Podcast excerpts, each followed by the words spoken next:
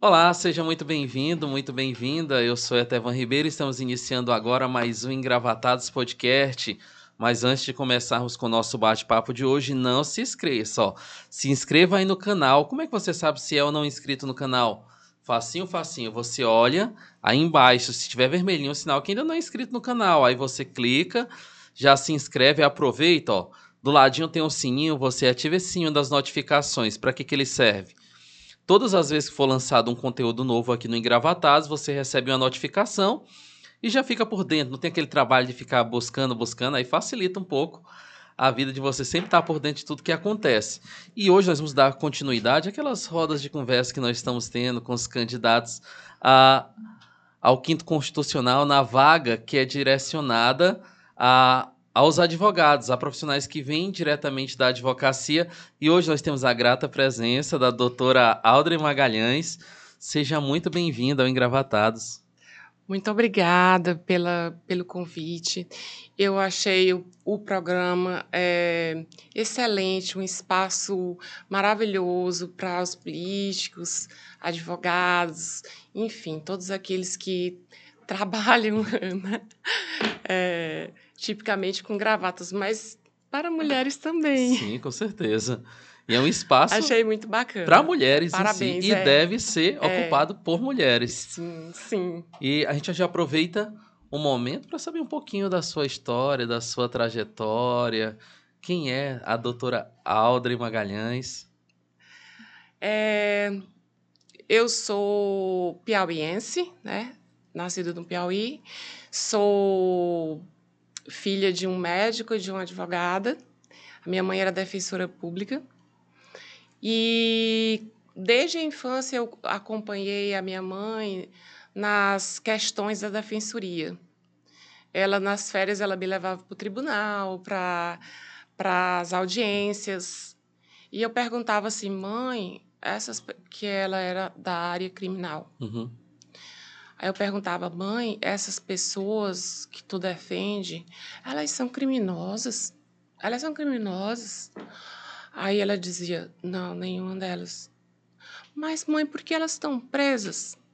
Aí ela dizia assim, por falta de oportunidade, por falta de um sistema que não, não conseguiu alcançá-las, entendeu? Mas são pessoas que vão ter uma segunda oportunidade. Então, assim, aquilo, aquela, aquele amor, né, pelo direito e aquele amor social, aquela, aquele olhar, né, de empatia, de esperança, é meio que me contaminou. E aí, então, eu resolvi ser advogada. Só que, é, diversamente da minha mãe, eu, eu queria ser uma advogada, é, mas não uma advogada que prestasse serviços, né? Porque a minha mãe ela prestava serviços ao governo. O governo é que detém os cargos da Defensoria Pública. Então a minha mãe era meio que empregada e eu gostava muito dessa ideia de ter liberdade, né? Então assim, eu eu abri um escritório muito pequenininho, uma sala muito pequena no centro da cidade. E a partir daí é, eu comecei a fazer a minha prospecção de clientes. Uhum. Eu entregava meu cartão para um, para outro, e dizia: Olha, eu faço cobrança, eu faço separação judicial, eu faço isso, eu faço aquilo. E as pessoas começaram a entrar.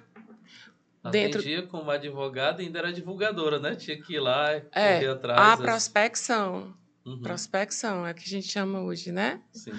E, e eu acho que o que fez mais eu, eu, eu ser reconhecida pelos meus clientes foi porque eu tinha aquela verdadeira empatia, sabe?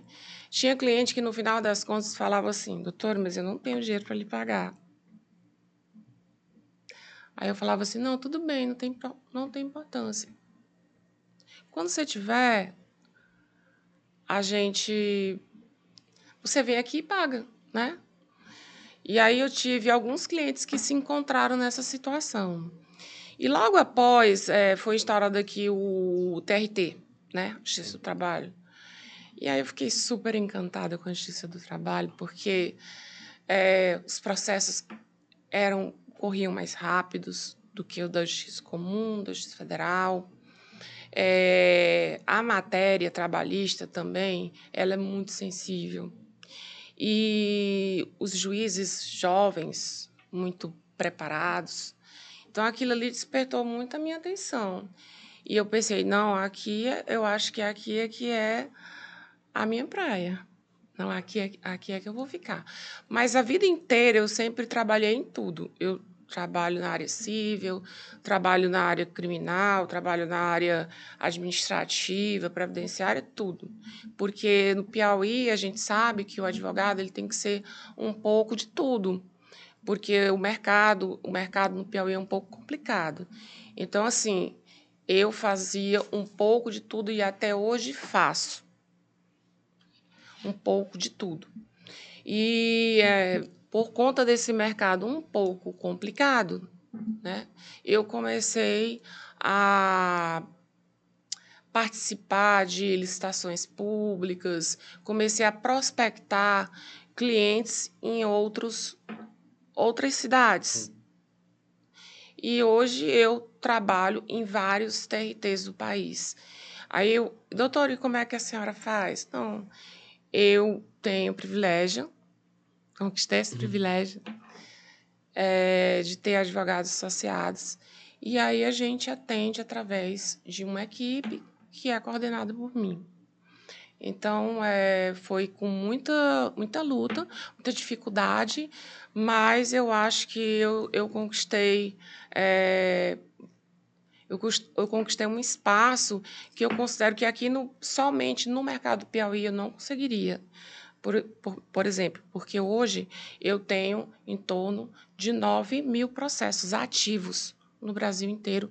Isso só nos TRTs, porque eu não estou contando a Justiça Comum, nem a Justiça Federal, nem, nem área criminal, nada, que eu também trabalho nessas áreas. Muita experiência, né? Quanto mais processo, cada processo uma experiência nova, mas suas primeiras experiências com o, a Justiça do Trabalho foi exatamente nesse primeiro momento, quando a senhora falou, abriu a portinha ali. Foi, fez... logo após, logo após. Logo após. É. Como foram essas primeiras experiências? Ah, eu acho que foram maravilhosas, porque, tipo assim, a audiência era marcada, realmente acontecia, tinha uma coisa que eu não gostava.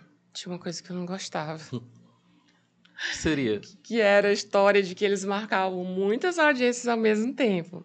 Tipo, uma audiência é, às 8 horas, é 8 e 5, 8 e 10, 8 e 15. A gente passava a manhã inteira lá. Isso, isso eu não gostava.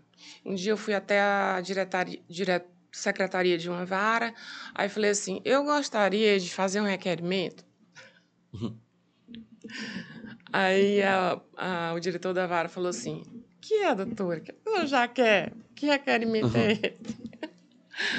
Aí eu falei: não, porque, olha, 8 e 5, 8 e 10, 8 e 15, como é que eu vou pagar as contas? como é que eu vou atender meus clientes? Por que, você não, por que, que a gente não faz assim? É 8 e 15, uma. Aí, se for instrução, marca assim 45 minutos.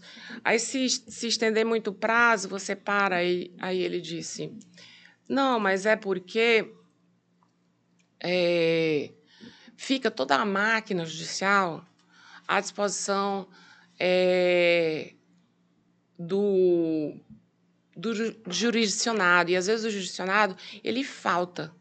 E aí, tipo, se eu marcasse uma audiência de oito e uma audiência de nove, uhum. e ficasse esse espaço todo, o juiz e os serventuários ficariam inoperantes nesse espaço, e isso causaria um prejuízo ao erário público.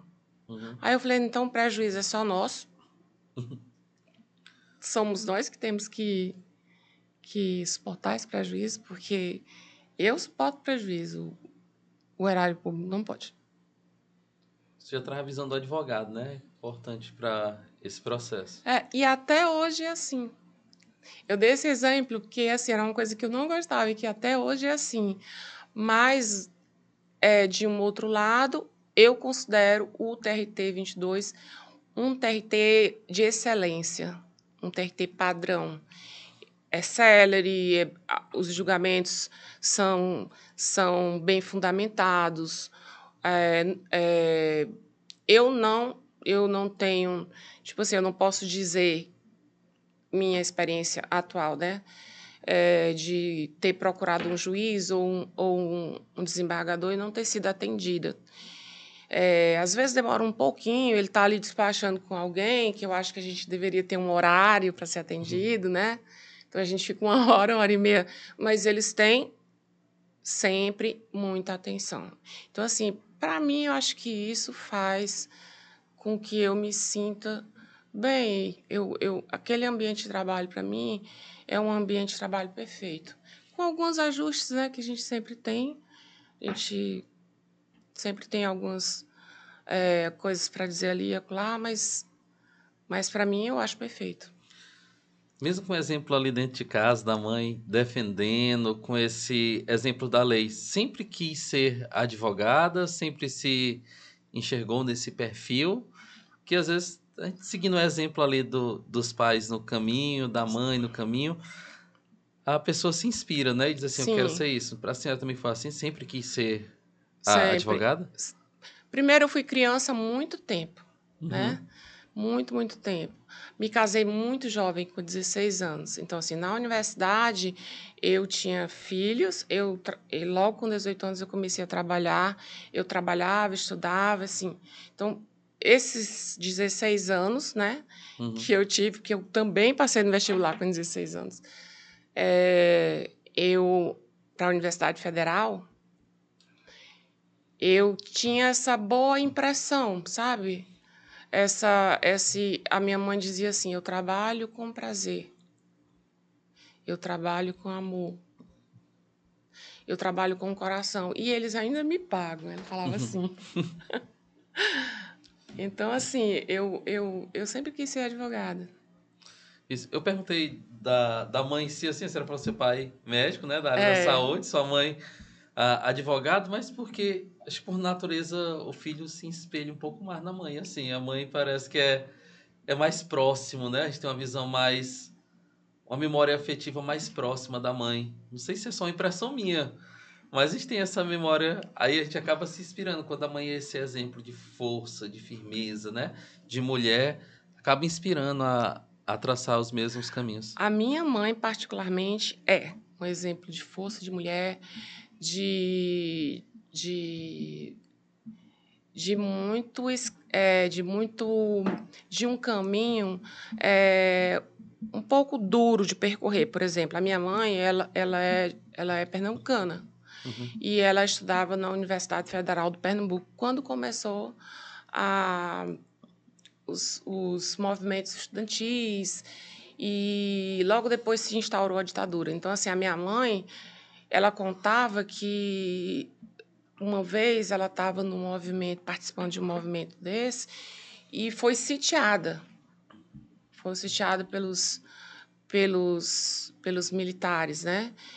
E, assim, na década de 70, já um pouco mais, ela falava assim, não encontro fulano de tal, é, foi preso naquela época, nunca mais tive contato. E, e, a gente, e meu pai dizia assim: não vamos falar nesse assunto. Uhum.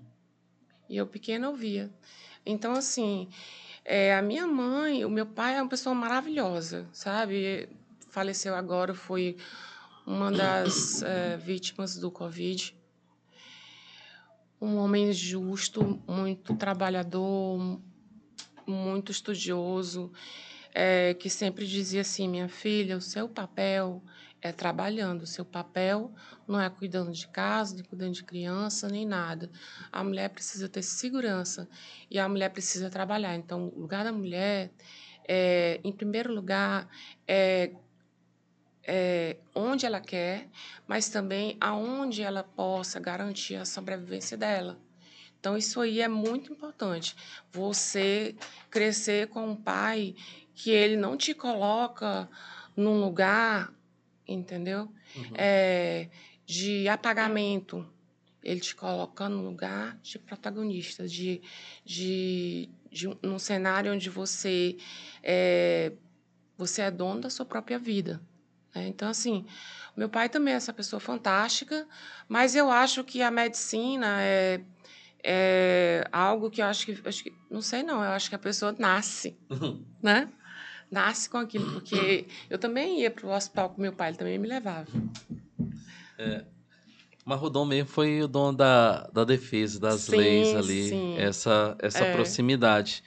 Nesse processo, nessa caminhada, tem feito muitas visitas a colegas, tem conversado bastante? Sim, eu tenho feito visitas, é, sim, muito mais no intuito de ouvir, de ouvir sugestões, de sentir se o mesmo, o mesmo sentimento que eu tenho, é, as mesmas impressões que eu tenho enquanto advogada, também é, é, é a impressão daquele colega, daquela colega, o que é que eles sentem, né? O, que é que eles gostariam. Então, assim, eu tenho, eu tenho ouvido é, muito, eu tenho isso até foi bastante importante porque assim a minha a minha candidatura eu comecei a trabalhar no momento em que eu registrei a minha pré-candidatura, porque na minha visão o edital dizia que a, a publicidade ela poderia ocorrer a partir dali. Uhum. Então, antes disso, eu não fiz nenhum ato, pratiquei nenhum ato. É, sempre, é, eu sou sempre assim, muito observadora Uhum. da lei, muito, sabe? Então, assim, eu, eu, eu comecei agora, né? Após as inscrições em fevereiro, eu Uhum. acho, fevereiro. E eu tenho andado, sim, em vários, vários escritórios. Eu tenho dado um pouco de preferência a, aos escritórios menores eh, de advogados no, no começo da advocacia, porque eu acho que esses advogados jovens, essas meninas jovens, eh, advogadas jovens, elas, elas, têm, elas têm mais dificuldade. Ontem mesmo eu estava conversando com uma advogada e um advogado no início da profissão, e eles me contando qual era a dificuldade maior que eles tinham, né?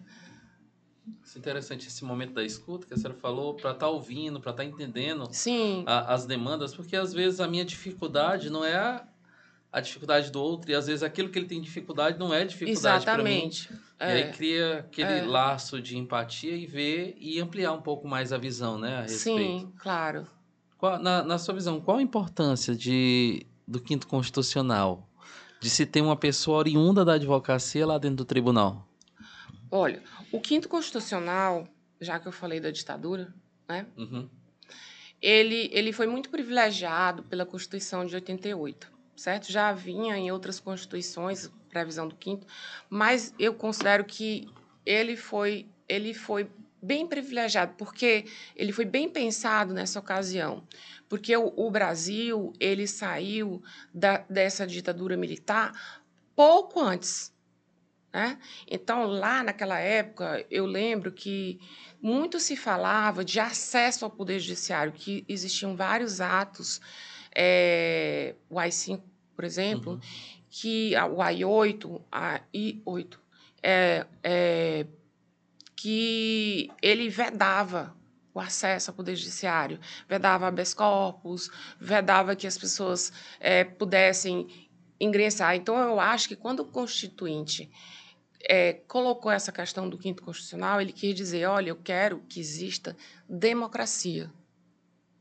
E democracia existe com diversidade. Então, eu quero que o judiciário seja composto por, por juízes que é, de carreira, juízes que fazem é, concurso, mas eu também quero essa vaga aqui ouvir o advogado que vira, que se transforma no juiz. O que é que ele traz? O que é que ele vai trazer? Entendeu? Uhum. Qual é a visão dele para esse grupo? Né? Então, oxigenar ideias novas, né? É, a impressão que o advogado tem nos temas jurídicos, é, nessa, nessa situação que eu citei agora, uhum. dos cinco minutos, né?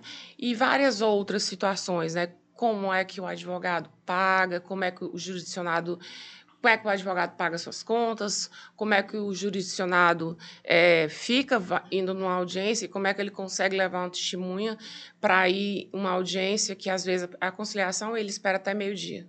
Aí depois é marcado uma segunda audiência e ele fica, vamos lá, vamos lá, alguém para ser testemunha dele. Então, assim, isso é só um, exemplo, uhum. entende? Que o advogado vive muito. O advogado, ele, ele ele vive a dor da parte, sabe? Uhum. Uma vez, num, num, processo que não é da Justiça do Trabalho, que é da área criminal, é, eu trabalhando para o Matizes, não sei se você já ouviu Sim, falar, Grupo Matizes, uhum. eu recebi é, é, é quatro travestis presas e aí eu fui é, conversar com elas, saber o que, é que tinha acontecido, né? Elas tinham feito um programa com uma determinada pessoa, a pessoa não pagou, e aí elas foram e na, na própria força dela, com a própria força dela, fizeram com que a pessoa pagasse, seguraram a pessoa e tal, pegaram a cadeira e tal. E, e a pessoa, a, aquela pessoa, aquele cliente, né? Uhum sentiu que aquilo era um assalto. Mas, na verdade, o, é, é chamado é, exercício arbitrário das próprias razões. Quando você demanda fisicamente para. Porque como é que elas iam cobrar esse cliente, né? Uhum. Ia botar no justiça? então, assim, essa causa, eu fui e é, conversar com elas na delegacia e cada uma me contou a história delas. Elas começaram, todas elas começaram a ter abusos é, sexuais a partir de 8, 9 anos. Foram vítimas das piores coisas que você pode imaginar. E aí, quando eu é, fiz o pedido de, de relaxamento, né, para desclassificação do, do crime, não para assalto, mas por, por exercício arbitrário, e pedi que o juiz relaxasse, eu contei a história que elas, que elas me contaram, uhum. né? Cada uma me contou. Eu contei para o juiz. E olha, o juiz, na hora que ele ouviu, ele se sentiu assim tão sensibilizado, uhum. ficou toda a, a, a vara criminal, os serventuários, todo mundo assim, vamos pedir esse alvará logo, entende? Então, assim, o advogado, ele sente. Você vai lá e você tem, você pensa, eu penso, né? Uhum. Como a minha mãe pensava. Essas pessoas não são criminosas, são pessoas que não tiveram oportunidade. E aí eu ouvi e coloquei no, no processo. E o juiz ouviu. Então, assim, o advogado é isso. O advogado é essa pessoa, sabe? Uhum. Que está ali do lado do cliente e tem aquela empatia, aquele que você entra na sala desesperado, ele pega na tua mão e fala assim, vai dar tudo certo, então, mesmo que não dê certo, eu vou estar aqui com você. Sabe, o advogado, ele, ele, ele fica ali do ladinho do cliente. Então, assim, eu acho que o juiz não teve essa experiência. Sabe? Por mais uhum. que ele se sensibilize com, to, com todos os processos que ele tem, ele não, ele não, por exemplo, ele não amarga o choro da, do, da derrota. Quando você tem um processo e você perde, e você chega para o cliente e fala assim: você perdeu. Isso é uma sensação dá uma sensação de frustração, às vezes, né, assim, nesse momento de ter feito todo aquele percurso, aquela trajetória e aí ter que dar essa resposta para o cliente?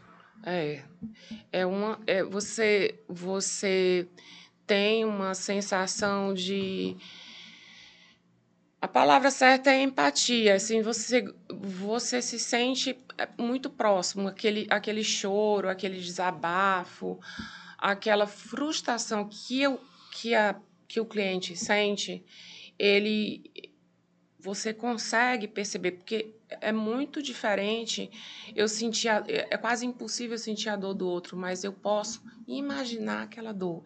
Então, eu, eu, eu posso, eu para mim, é, se eu fosse o juiz que tivesse dado aquela sentença, uhum. eu teria examinado tudo. Tudo, todo pedacinho, todo, todo, com todo carinho, sabe? Desde o começo, sabe? Aquela, aquele processo, para mim, ele ia ser muito especial. Porque eu sei que aquele processo é uma pessoa. É uma pessoa. Entendo. Voltando um pouquinho para o quinto constitucional, uh, nós vemos aí, então, no primeira fase, né, ali do. Vocês já colocaram o nome e tem 15 candidatos ali para estarem concorrendo. Sim. E desses 15 candidatos, cinco são mulheres. Ainda um número pequeno, né? Muito, Por quê? Né? É... Deixa eu te explicar. O AOAB, no ano passado, considerando essa situação de que quem demanda a justiça, o público que demanda a justiça é mais uhum. mulher e negros. O que é que a OAB fez? A OAB é, baixou uma resolução, Conselho Federal, de que todas as eleições deveriam ter 50% de mulheres e 30% de negros. Por que, que a OAB fez isso? Porque ela considerou que essa, esse, esse primeiro passo seria uma política de inserção, de dizer, olha, esse, esse lugar ele não é para ser ocupado apenas pelo homem e pelo homem branco. Uhum. E, e ele é também uma casa de advogadas mulheres. E nós somos 58%. Então, assim, a OAB começou a, a a trabalhar internamente, institucionalmente, com essa política. Só que a questão do apagamento da mulher, ele vai além das instituições, certo? Esse apagamento, ele aconteceu historicamente há milênios, né? Da mulher e do negro. Então, esse apagamento é uma, é uma, é uma questão histórica, né? E então, como como agora a gente pode superar isso, né? Então, essa pauta essa pauta de inserção de mulheres é uma pauta civilizatória. Você concorda comigo? Sim. Por quê? Porque ela é muito primitiva. Como é que eu tenho é, 50%, 52% da população é mulher, 56% é, são negros e 50% das mulheres são negras. Eu tenho praticamente mais de 75% é, de negros e mulheres no Brasil. E como é que os espaços de poder só são ocupados por homens brancos? Por quê? Então, assim, é preciso espaços como esse que você está dando uhum. agora para que a gente possa discutir e para que a gente possa colocar em prática essa situação. Então, assim, talvez respondendo a sua pergunta agora, uhum. Por que um número pequeno de mulheres?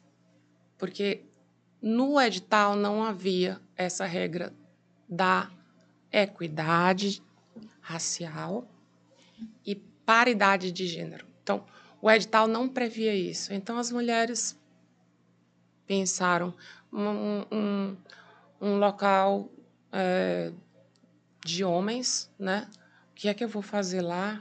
É, a gente sofre muita opressão, né? De diversas formas. O machismo ele é muito estruturado, né? Então, eu acho que isso inibiu a participação feminina. É, e é até curioso que quando você olha para o universo feminino na advocacia, eu mesmo conheço algumas advogadas, são advogadas muito competentes.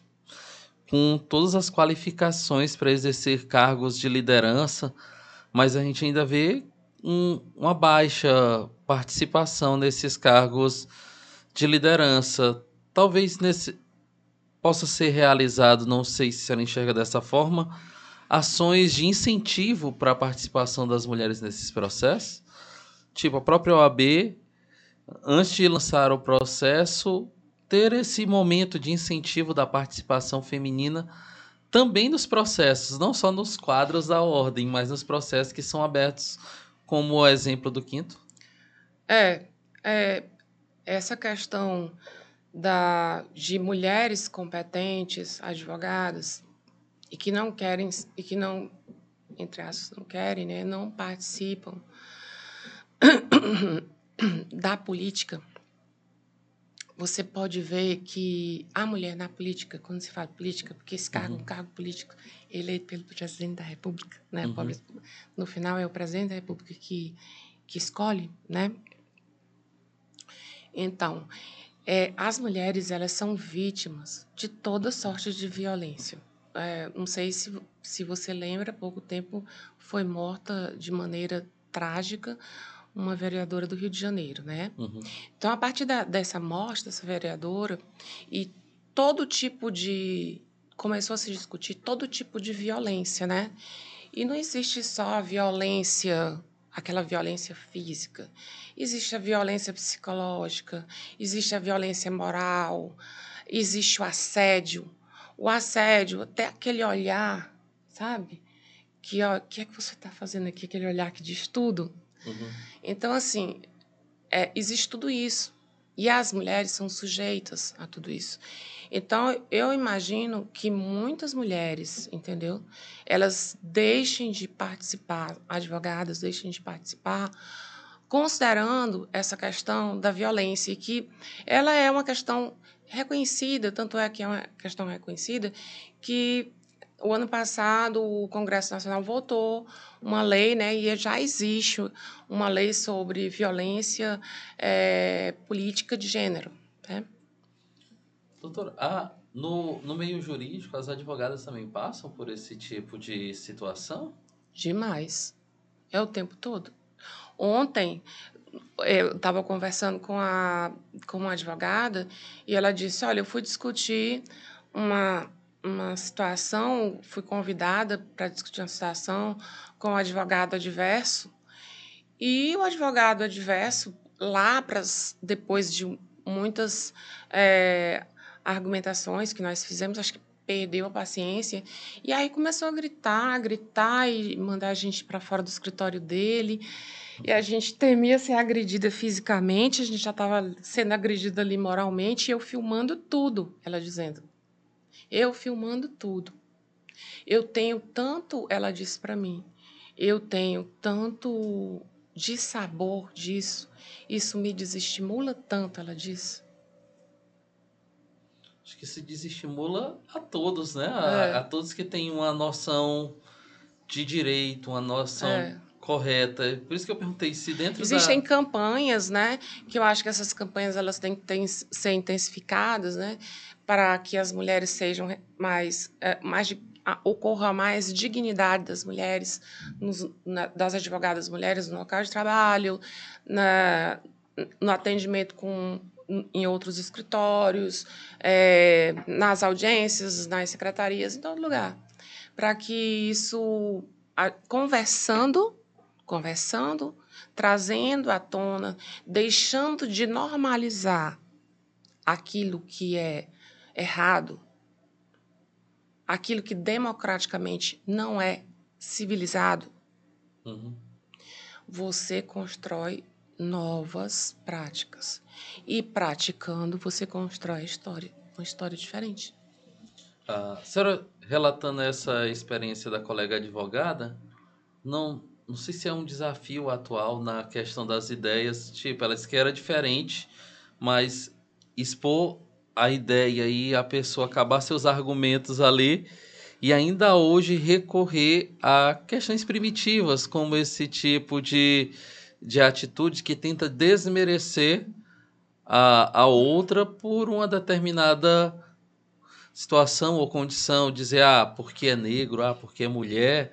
Imposição de gênero, Isso. né? Aí começa. Acabou, não tem mais ideia para ser discutida e Não, recorre a é. esse tipo de, de ação. E- E a gente fica pensando, é até impensável acreditar em um ambiente formado por pessoas que devem defender as leis, devem defender os direitos, ainda existir esse tipo de ação.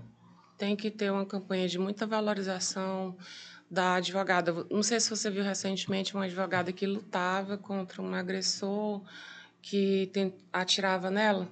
Chegou a Não, não atirar cheguei nela. a ver. É, Ele. passou muito na televisão. Outra outra advogada que foi arrastada, é uma advogada negra que foi arrastada pelos cabelos, assim, bem primitivo também a cena. Essa, essa é bem assim, me chocou bastante.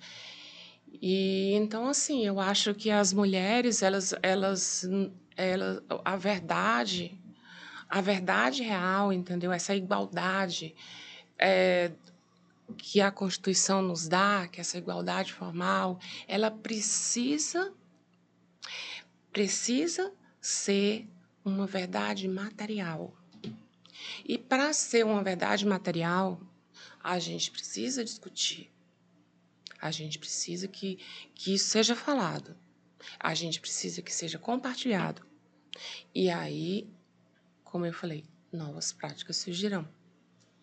Isso é preciso uma educação nessa, nessa questão. Sim, sim. Desde o início, eu uma acredito. campanha, né? Não só Sempre- desde a é. academia É. da universidade, mas antes da, da universidade, ingressando nas escolas, para mudar uma visão social mesmo, né? É. Da, da sociedade. Não só na. A família. A família tem que ter essa visão. Você dava um exemplo do seu pai, que lhe incentivava sempre a progredir, sempre a avançar, sempre a conquistar, sempre a ocupar o espaço que é próprio seu. Uhum. Nós vivemos num sistema pa- patriarcal. E aí, então, o homem é o chefe da família. A partir disso, se estabelece papéis. Papéis sociais, papéis psicológicos, pa- todos os tipos de papéis. É, regras. Uhum. A mulher, ela precisa ser recatada, ela precisa ser emotiva, ela precisa ser é, frágil, ela precisa ser é, submissa. O homem precisa ser agressivo para competir com os outros homens. Precisa não ter emoções. Precisa ser forte. Precisa não ser dependente. Então, assim, são papéis. E esses papéis desse sistema patriarcal são. é, eu, eu, eu, eu considero que é, são papéis é, de discriminação de sexo. Então, eles, ele considera que um, biologicamente, um sexo é, é mais é, preponderante que outro. E, ok, mas aí onde entra o negro, que é tão discriminado, né? Uhum. Onde entra? Aí o que entra é a discussão do, raci- do racismo. E não pode se discutir uma pauta civilizatória de mulher sem falar da mulher negra, sem falar do negro, sem falar da comunidade LGBT, porque isso é uma questão até de lógica, de empatia. Se você está falando uma coisa que é tua, é, tu precisa também ver o que é do outro. Por exemplo, quando você fala papéis, né, Uhum. que deve ser ensinado desde o colégio. Então é esse sistema, né, onde as pessoas são ensinadas. Então a mulher ela, ela sofre op- opressão. É, não sei se você sabia, mas o Brasil é o quinto país do mundo em feminicídios. E mo- morrem, são mortas a cada uma hora seis mulheres. Então, o machismo, ele, ele atinge a mulher de muitas formas, né? o assédio, o estupro, a, a, essa violência aí. Então, assim, tudo isso é cultural. Cultural. Aí você pergunta, e o homem? E o homem, ele também não sofre? Bom, ele não é vítima disso, né? Uhum. Mas ele passa por consequências disso. Uma das consequências disso é que existe, existem quatro vezes mais casos de suicídios em homem do que em mulher. Mas e por quê? Porque o homem sofre uma repressão das suas emoções. A ele não é permitido isso. Então, a partir do momento que você designa papéis, você desequilibra a sociedade. É isso. Então, realmente, isso tem que ser pensado e discutido desde a infância, né? Desde lá do seio familiar que traz é. essa, essa instrução. Exatamente. Levando em conta a, essa resolução que a OAB Nacional colocou, a, a senhora acredita que logo após esse primeiro momento que vamos ter agora da, que os advogados vão lá dar o seu voto de confiança, vão escolher 12 nomes para que estejam indo para o conselho. Quando chegar lá no conselho do AB, a senhora acredita que uh, esse conselho observará essa orientação da OAB Nacional? Não, é, essa é a paridade, a equidade, a paridade, uhum.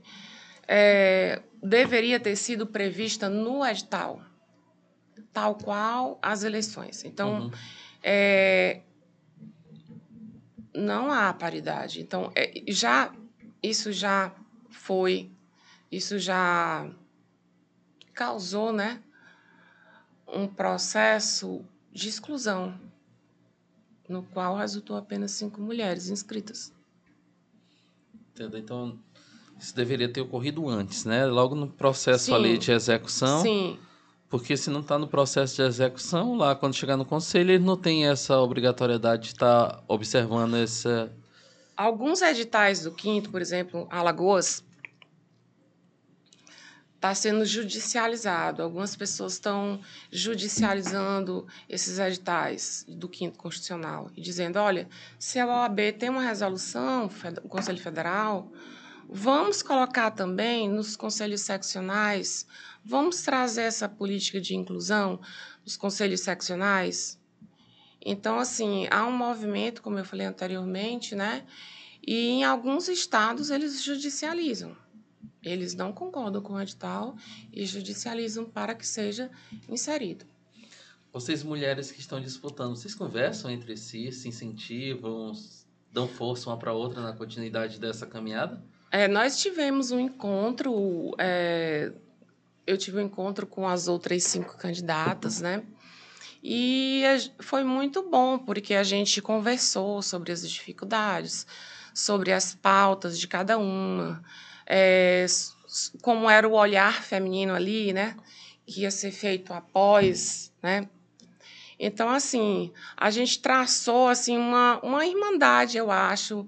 A gente tem, sim, um pacto de sororidade entre as cinco candidatas olhando de uma forma bem otimista, assim, mais racional, senhora vendo todo o quadro, tudo como está se instalando, nós podemos ter, sim, uma mulher escolhida como desembargadora aqui no estado? Olha, nós temos que acabar com esse jogo de ganha, mas não leva. Uhum. Então, a mulher ela tem que participar e a mulher tem que ser escolhida. Uhum. Foi lá, então a senhora acredita sim. Podemos, né? Podemos. Ela e tem... devemos, né? Eu acho que eu acho que esse espaço é nosso. Para dizer a verdade, eu acho que a candidatura devia ser ter só mulheres.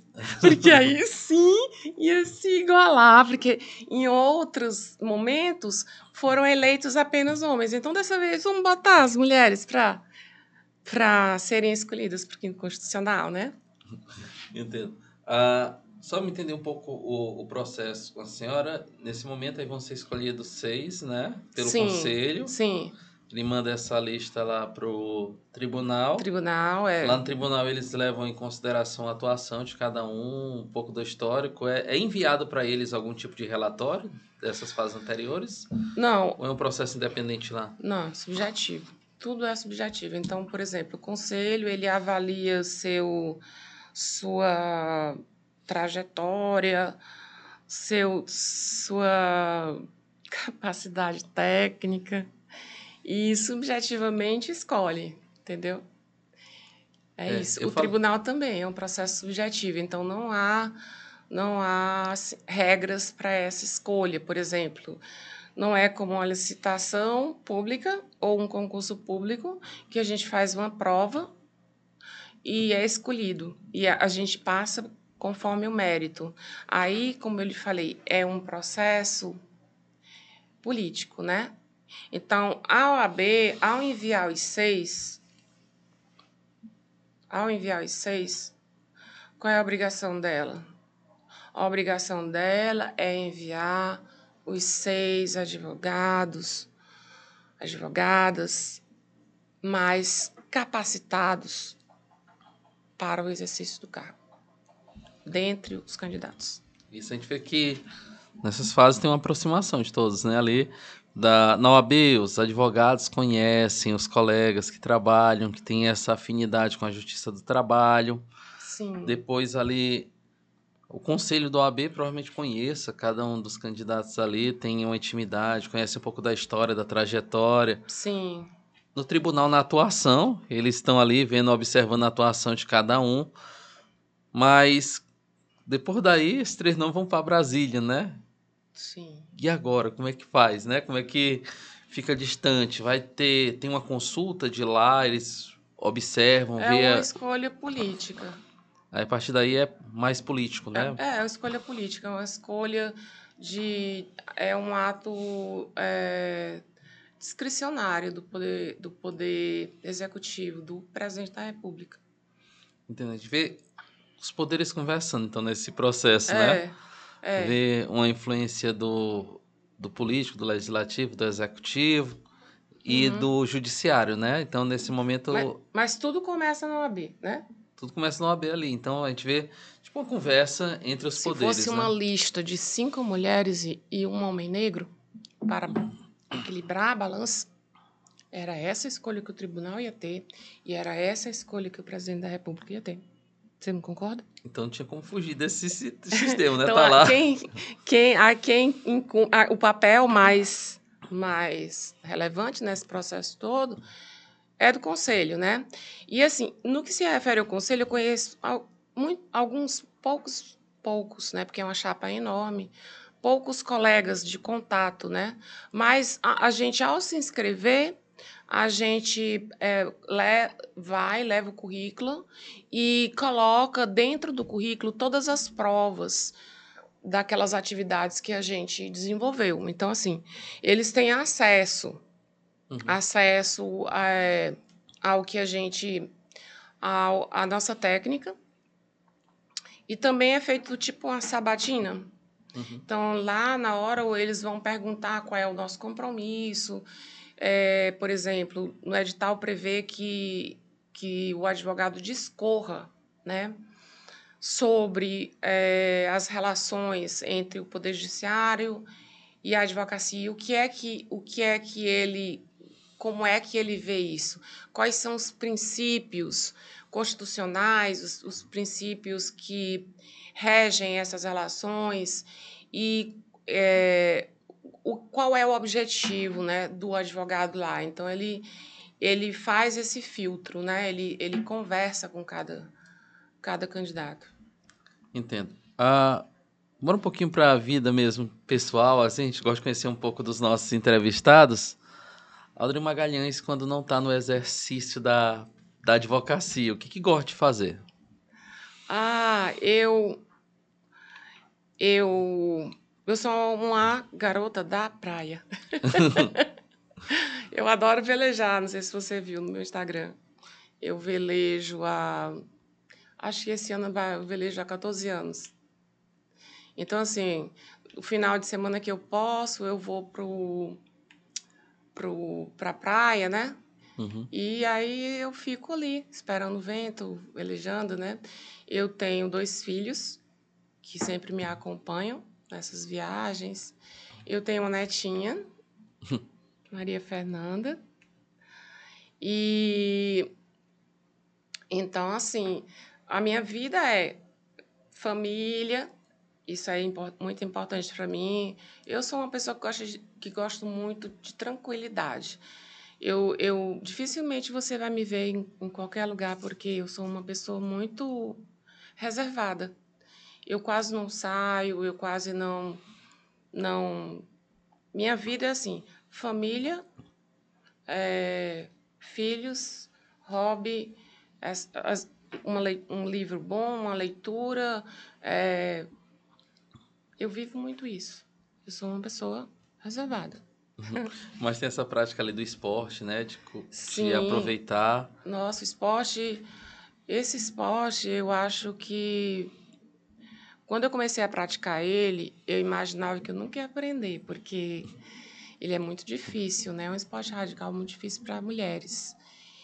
E na época que eu comecei a aprender, eu era uma das poucas mulheres que, que frequentava aquele ambiente que até hoje eu frequento. Tem uma praia específica que eu gosto de ir. E então eram poucas. E eu dizia: ah, não, não importa. Nem que eu tente mil vezes, eu vou conseguir. E a minha professora era uma mulher, campeã brasileira, e ela dizia assim: quando eu consegui, ela dizia assim: eu não acredito. Como foi que tu conseguiu isso?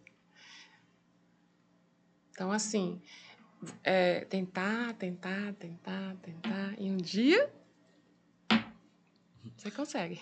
Mas aí já tem ali o exemplo da mulher, né? A senhora falando isso, eu pensei que nunca ia aprender, mas tá ali o exemplo da mulher, de se eu conseguir e conseguir com qualidade e conseguir ser campeã, né? Então... Brasileira, ela é uma ela é uma nativa, muito simples, sabe?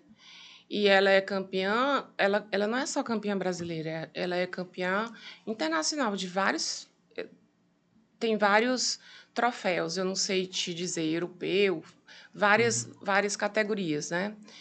E ela sempre participa. E eu aprendi a velejar com ela. E às vezes eu estou velejando e uma pessoa pergunta assim: Você é profissional? Uhum. Por quê? Porque ela, ela velejava na minha frente, próximo de mim, e eu imitava, o meu corpo imitava os mesmos, a, a mesma postura, a, a mesma elegância, os movimentos. Então, isso. É, a gente vê essa referência, né? Ela foi uma referência e eu já Sim. parabenizo vocês que nessa eleição vocês já são referência para as próximas também, para que mais e mais mulheres sigam o exemplo de vocês. Então, fico feliz quando a mulher coloca realmente o nome à disposição para mostrar que todas devem participar desse processo. Então, sejam essa referência, assim como a professora foi ali para você, que elas imitem os movimentos, é, né? Os movimentos. Para que possamos romper as barreiras. Acredito, quanto mais. Pode demorar um pouquinho? Pode, mas a gente não quer que demore, né? É. quer que seja logo, mas com referências, é. acho que é mais fácil a gente romper esse sistema. É, com auxílio de políticas públicas, políticas é, desenvolvidas para é, dirimir essa desigualdade, né? E, e, tornar claro, né? Tornar claro que isso, isso é civilizatório, essa pauta é de civilização. Por favor, a gente quer existir. A gente não quer só existir no papel. A gente não quer direitos no papel formal. A gente quer direito material. A gente quer que isso vire um direito material. Então, assim, eu acho que é, como eu falei, é tudo a partir disso. Eu acho que o Estado e as suas instituições, eles precisam ter esse olhar, né, de trazer políticas públicas e a partir daí é, diminuir esse essa diferença, né? Os nossos amigos da edição vão estar colocando aqui embaixo o seu Instagram para os amigos e os colegas estarem lhe seguindo ali, também acompanhando, vendo um pouco das suas propostas, uhum. lhe conhecendo um pouco mais, melhor também pelas redes sociais. Mas queria abrir o, o espaço, a senhora dizer o seu número, também pedir a participação dos seus colegas nesse processo. Meu nome é Aldre Magalhães, meu número é 23, e além da equidade gênero, a minha principal proposta é isonomia, é igualdade. Mas não essa igualdade no papel, é a igualdade material. É que o advogado ele, ele possa ver nos tribunais a sua casa. Então é isso, eu acho que o advogado que, que, que é indicado para o quinto tem esse compromisso ter esse compromisso com o jurisdicionado e com os, os colegas advogados. É isso aí, já estamos quase chegando ao final da nossa entrevista, mas antes, gostaria de pedir você, que é empresário, anuncie aqui no Engravatados para ficar por dentro sempre de tudo que acontece e também poder ajudar nesse projeto sempre de forma livre, de forma independente, como você é acostumado, tendo a qualidade de som e de imagem. Ah, mas não sou empresário, quero ajudar? Facinho, facinho, ó. Aqui no canto da tela tem um QR Code, você aponta a tela do seu celular e já faça sua doação também para mantermos esse projeto. Mas gostaria de agradecer muito a sua presença aqui, doutor, dizer que as portas engravatadas estão sempre abertas. Não esqueça, sem precisar, pode entrar em contato, Natália está disponível ali também, ela atende. As portas engravatadas estão abertas, não só sobre esse tema, mas outros temas que a senhora quiser vir conversar conosco aqui. A casa é sua. Eu que agradeço esse espaço democrático, esse espaço maravilhoso. E parabenizo o, programa, eu fiquei muito impressionada. Eu assisti várias, várias, várias uhum. entrevistas. E a maneira educada, a maneira leve, a maneira respeitosa que você trata todo mundo. Obrigado, Parabéns. doutora. E você que nos acompanhou até aqui, ó, não esqueça, se inscreva, ative o sininho das notificações para que você fique por dentro de tudo. E aproveite, você já pode também já colocar nos seus favoritos o nosso portal www.entopo.com.br. Lá no Entopo vai ter tudo sobre esse processo. É, não perguntei, porque todos que eu pergunto aqui, doutora, dizem assim, não sei quando é que vai ser a data da, da escolha, né? Uhum. É... Eu estimo que seja no início de maio. Isso. Então, esse processo aí vai estar sendo acompanhado também pelos nossos colegas. Eles vão fazer uma entrevista com a senhora, vai ter tudo colocadinho lá também um pouco sobre o seu nome, para você pode estar acompanhando isso também lá no nosso portal. Agradeço você que continuou conosco até aqui e espero você no nosso próximo episódio. Tchau, tchau.